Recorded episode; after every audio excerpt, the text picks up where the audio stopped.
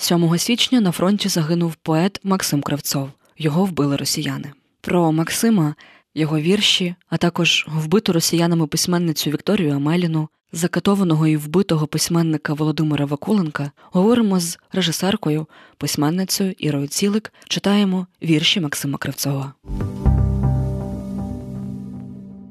7 січня, коли з'явилася новина про загибель Максима Кривцова, активно люди, знайомі, близькі, друзі і менш знайомі почали ділитися віршами Максима, адже він був поетом. Мені дуже важко казати був, тому що я звикла до присутності Максима в соціальних мережах, попри те, що він на сході, і зацитую один з його майже останніх текстів. Моя голова котиться від посадки до посадки, як перекоти поле, чи м'яч мої руки відірвані проростуть фіалками навесні.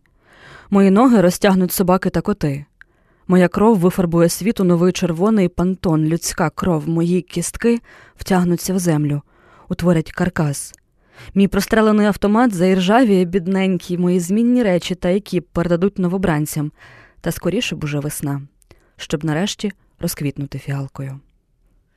І Максим брав також участь у революції гідності 2014 року. Він добровольцем пішов служити в АТО в лавах добровольчого українського корпусу Правий сектор. У 2016-2019 роках він служив у Нацгвардії, там взяв собі позивний Далі. В інтерв'ю спецпроєкту Слова і кулі видання Читому та українського пен він пояснив, що тоді відрощував вуса, щоб накручувати як у Сальвадора Далі. Так позивний сам напросився як відмінник до дошки. І от деякий час Максим Кривцов ще й працював у ветеран-хабі. А у 2022 році, з початком повномасштабного вторгнення Росії в Україну, він знову пішов на війну добровольцем, із якої, на жаль, не повернувся. Та і власне, ідучи на війну, він написав також текст, цитую шматочок. Одного разу, десь навесні 14-го, я заснув. Декілька років не прокидався. Сни мої були засніжені та холодні, наче долоньки загиблого під ізюмом. Напевне, я й не прокинувся досі. Знову заснув в цьому довгому, наче дорослий полос сні. Також, перебуваючи на фронті, Максим фотографував своїх побратимів та навколишній світ на плівку, публікував світлини у своїх соцмережах, і, власне, цими днями соцмережі заполонили спогади про його творчість. Він, зокрема, працював з дітьми у таборі Струкаті єноти, де познайомився із сином нашої наступної спікерки, яка вже з нами на прямому зв'язку, української письменниці та режисерки Ірини Цілик, членкині Європейської кіноакадемії та українського пен. І, власне, вона згадує, що хлопець сказав, що Максим найдобріший у світі. Пані Ірино вже з нами на прямому зв'язку. Вітаємо вас в етері громадського радіо. Дякуємо, що доєдналися, і от дуже хочеться поговорити про Максима, який назавжди залишиться в нашій пам'яті. І так як от сказала моя колежанка Анна, що дуже важко говорити про нього в минулому часі, мабуть, усім зараз. І хотілося е, з вами поговорити про е, його збірку. Це перша збірка віршів Максима Кравцова, вірші з бійниці, яка вийшла в видавництві наш формат у цьому році, і от вже її розкупили. І вона також увійшла до списку найкращих книг за версією Пен Україна. Ви писали відгук на обкладинці збірки, радили щодо відбору віршів, структури збірки. Розкажіть про цю книгу, про вірші Максима Кривцова. Наскільки вона була для нього значуща? Ось ця його перша збірка, і наскільки бажаною і довгоочікуваною вона була для нього? Ну, я сама як авторка, яка ще пам'ятає, що означає перша книжка, яку ти спершу е, любовно складаєш як пазл, потім чекаєш на її вихід, потім, врешті, чекаєш, тримаєш у руках. Тобто я ще досі пам'ятаю це відчуття. І хоча ми з Максом не були близькими друзями, але так склалися обставини, що через те, що ми були знайомі через мого сина, бо вони дійсно в таборі познайомилися, і потім якось зав'язалася ця ниточка між нами. Зрештою, він попросив мене про допомогу, і чесно вам скажу, зазвичай я дуже не люблю цих прохань і дуже не люблю втручатися в рукописи, в чиїсь чужі книжки. Ну, Мені це не близько і е, ну, це така територія дуже тонкого льоду, але так щиро мені відгукнулися його тексти, е, що це для мене було якоюсь і радістю, і було відчуттям співпричетності. Тому що це дуже талановитий поет, і це було очевидно одразу, попри якусь нерівність, непричесаність текстів, що є абсолютно нормальним для початківця, коли він шукає свій голос, шукає ту форму, в якій він почувається найбільш е, доречно і впевнено. Е, Максим писав різні тексти, писав верлібри, писав римовані. Десь йому вдавалося одразу е, видати такі просто суцільні, точні, лаконічні образи, які залишаються з нами і сьогодні. Десь явно він блукав в лабіринтах, але з перших же текстів, які мені трапилися в руки, е, було дуже гостре відчуття. Це талановитий поет. Попереду в нього багато сильних віршів, книжок, і тим більш прикро зараз усвідомлювати, що книжка тільки-тільки вийшла. Він почав її розсилати друзям. Він не встиг е, влаштувати жодної справжньої презентації. І буквально тиждень тому ми спілкувалися. Він ділився зі мною тим, що вирвався ненадовго в строкаті єноти, цю таку особливу для нього близьку спільноту, і дітям, старшокласникам читав деякі тексти, і, попри те, що вони такі важкі і часто говорять про смерть, написав, що дітям вони дуже ну, справили на них сильне враження, і була в нього думка влаштувати якось презентацію, таку, де також оці діти старшого віку читали би його тексти. Він багато чого планував, е, багато про що мріяв, і тому ця гіркота, яка просто ну, настільки темна і безкінечна, тому що йому явно хотілося побачити і ці зали, і ці сцени, і цих читачів і читачок, які підходять до тебе за автографом. А вірші я просто закликаю вас читати. Книжка зроблена з великою любов'ю, е, вона зібрана з різних текстів, з різних е, фотографій, які зробив сам Максим, бо він також був фотографом. І в цьому дуже багато ніжності, в тому, як вона скомпільована, в тому, що він залишив деякі чисті сторінки для того, аби й ми могли в цій книжці написати якісь е, ну, свої чи замітки, чи шкіци майбутніх текстів. Також мені страшенно імпонує, що в книжку. До книжки долучили фотографії його чернеток, адже він вірші писав деякі від руки, і це те, що з нами вже трапляється далеко не завжди. Я маю на увазі з сьогоднішніми авторами. Ми всі пишемо в гаджетах, але бачити написані від руки оці е, якісь е, уривки текстів насправді дуже цінно. Ти відчуваєш за цим живу людину, є щось тепле дуже. Ми вже згадували, що збірку розкупили за день. Е, згодом видавництво наш формат оголосило про новий наклад збірки вірші з бійниці.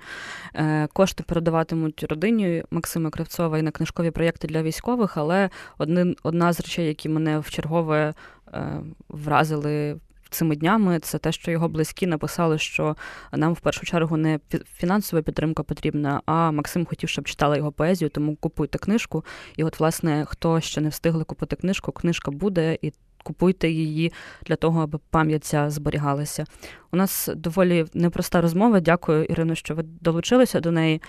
Е, українська письменниця і документаторка воєнних злочинів, яку також були росіяни, Вікторія Маліна, казала, що я всередині нового розстріляного відродження. І в той час вона працювала з рукописом вбитого росіянами дитячого письменника Володимира Вакуленка. Ірино, ви теж проводили паралель між Максимом Кривцовим та представником розстріляного відродження 20-х Михайлом Семенком, власне, через татуювання на руці у Максима Я умру, умру в Патагонії Дикій. Це слова Михайля Семенка. Історія повторюється. Ми говоримо знову про розстріляне відродження. Ну тут спірне насправді ставлення до того, чи доречно називати наших сьогоднішніх вбитих митців розстріляним відродженням. Я бачу, як точаться такі доволі гарячі дискусії, наскільки взагалі це ну, відповідно.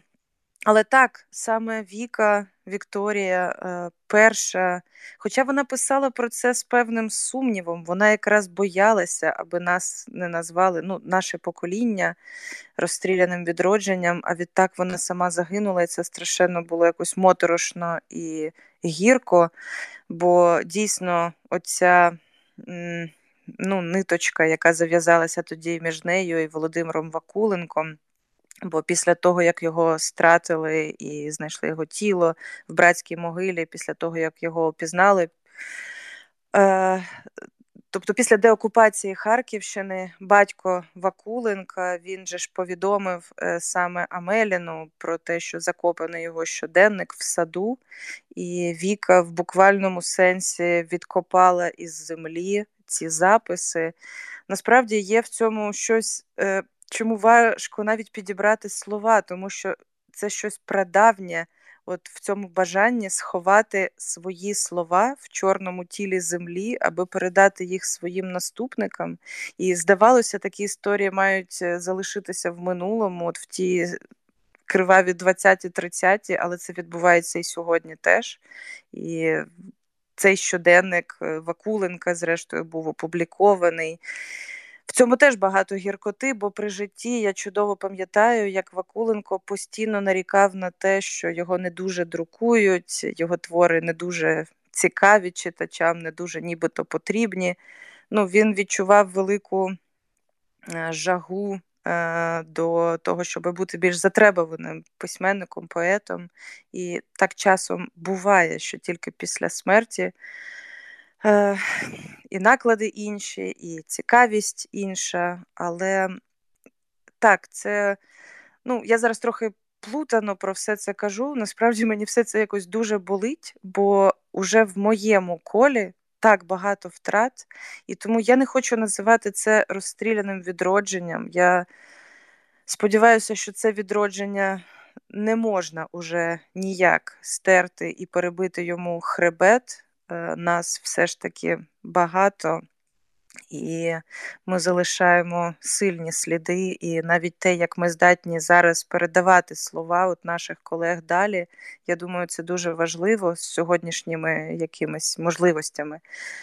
Але те, що навіть в моєму близькому колі вже є десятки е, митців, інтелектуалів, яких ми втратили, які пішли від нас молодими, повними сил, задумів, проєктів, конкретних дуже планів на майбутнє, як, наприклад, у Вікі Амеліної, яка мала восени їхати на рік на резиденцію в Париж. Вона мала працювати над книжкою про злочини російської армії. Вона збирала ці свідчення різних жінок з деокупованих територій. І тобто книжка мабуть, буде, але буде іншою. Вона буде завершеною не авторкою, а її близькими і друзями. І оці всі е, обірвані напівслові задуми, проекти, наміри. Ну, це все страшенно болить. І у випадку з Максимом Кривцовим це відчуття, що його не написані вірші, от як ненароджені діти.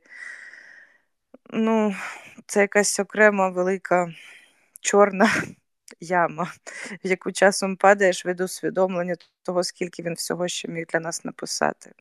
Та я тут е, також згадую цю нитку. Теж доволі темну, але хочеться про неї сказати, що власне це татуювання, цитата Я умру, умру в Патагонії Дикій. Е, продовження цього тексту Я молодим, молодим умру, бо чи стану коли старим.